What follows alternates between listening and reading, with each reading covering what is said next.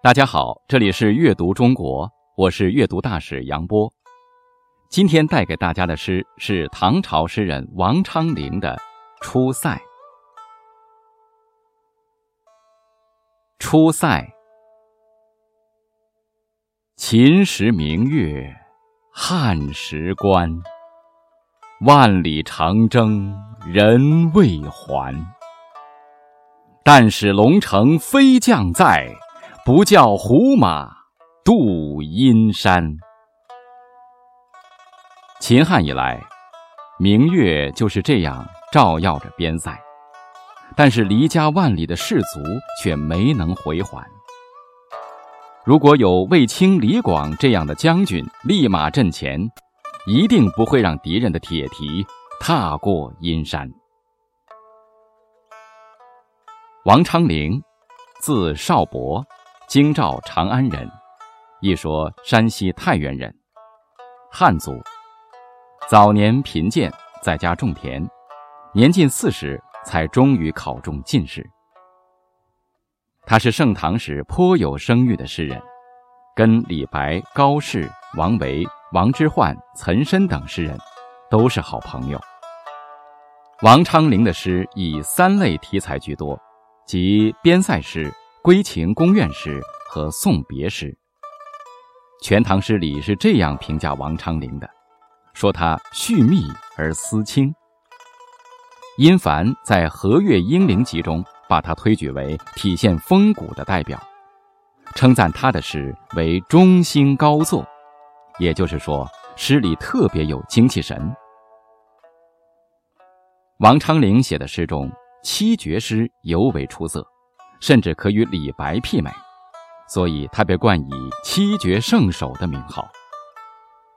他的边塞诗写得尤其流畅通达，气势高昂向上，深受后人推崇。《出塞》《从军行》《芙蓉楼送辛渐》《长信宫词》是他的代表作。《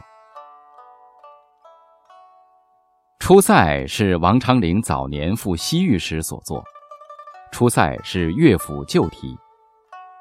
乐府是上古时期的音乐行政机关，秦代以来。朝廷设立的管理音乐的官署，到汉时沿用了秦时的名称。公元前一百一十二年，汉王朝在汉武帝时正式设立乐府，任务是收集编纂各地民间音乐，整理改编与创作音乐，进行演唱及演奏等。后来，乐府成为一种带有音乐性的诗体名称。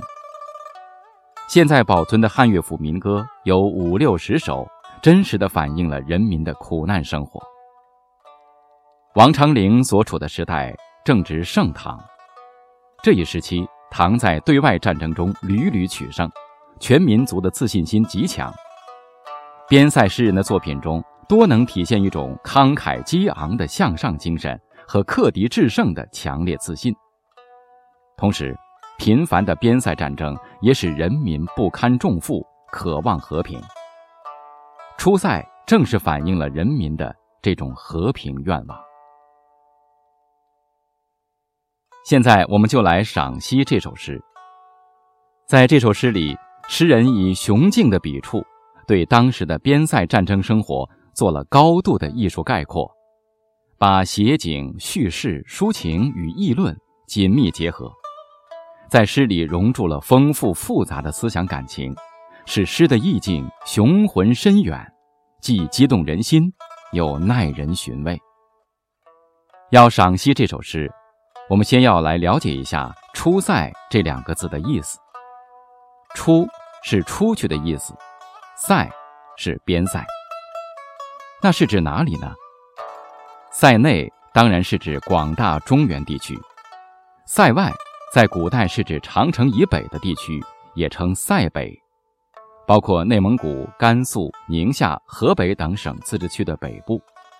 这些地方是匈奴等少数民族居住的地区。我们来看第一句：“秦时明月，汉时关。”“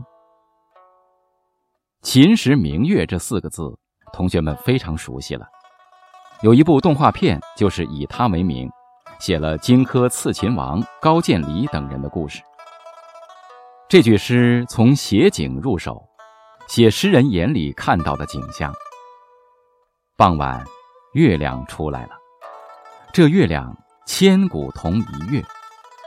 秦朝时照着，汉朝时也照着，如今到了唐朝，它仍旧在高空朗朗地照着人间。那关隘，也是从汉朝时就伫立在那里了。诗人描绘的是这样一幅月下雄关的壮阔图画，展示出边疆的辽阔、景物的萧条，渲染出了孤寂苍凉的气氛。秦汉越关这些文字的组合，产生了一种跨越悠久时间的历史感。第二句，“万里长征人未还。”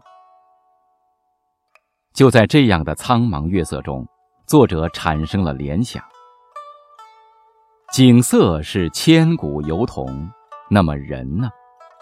从古到今，有多少人从这里出发去打仗而不得归还呢？作者因景物而产生了联想，发起了感慨。这里的人，既是指已经战死的士卒。也指还在戍守不能回归的士卒。人未还，一是说明边防不巩固，二是对士卒表示同情。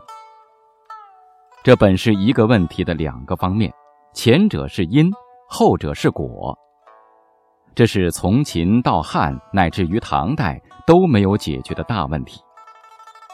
面对这样的大问题，作者又能提出什么好建议呢？这也是统治者非常头疼的大问题。第三句，“但使龙城飞将在。”但使如果有只要，龙城飞将，指霍去病、李广这类猛将。有人说是指卫青奇袭龙城的事情，也有人认为指的是汉飞将军李广。龙城是唐代的卢龙城，汉代李广练兵之地。李广一生主要的时间都在抗击匈奴，防止匈奴掠边。其中每次匈奴重点进攻的汉地天子，几乎都是派遣李广为太守，所以这种说法也不无道理。全诗的意思是，只要龙城飞将们还在，这一句诗。既是抒情，也是议论，抒发了戍边将士巩固边防的愿望和保卫国家的壮志，洋溢着爱国激情和民族自豪感，写得气势豪迈、铿锵有力。同时，这两句又语带讽刺，表现了诗人对朝廷用人不当和将帅腐败无能的不满，有弦外之音，使人寻味无穷。为什么这么说呢？因为用了“但使”这两个字，这是个假设。实际上呢，就是没有飞将。国家那么大，怎么会没有勇猛的大将军呢？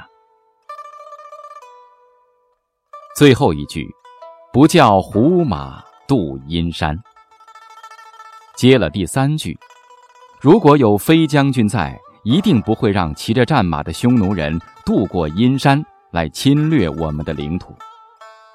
读完这首诗，内心里就会升起一种惋惜之情。大概诗人在苍茫的月色里望着关隘，生发出这一番波澜壮阔的思想之后，也只能长长的叹息一声。下面。就让我们再来诵读一遍这首诗吧。秦时明月，汉时关。万里长征人未还。但使龙城飞将在，不教胡马度阴山。这里是阅读中国，我是阅读大使杨波，感谢大家的收听。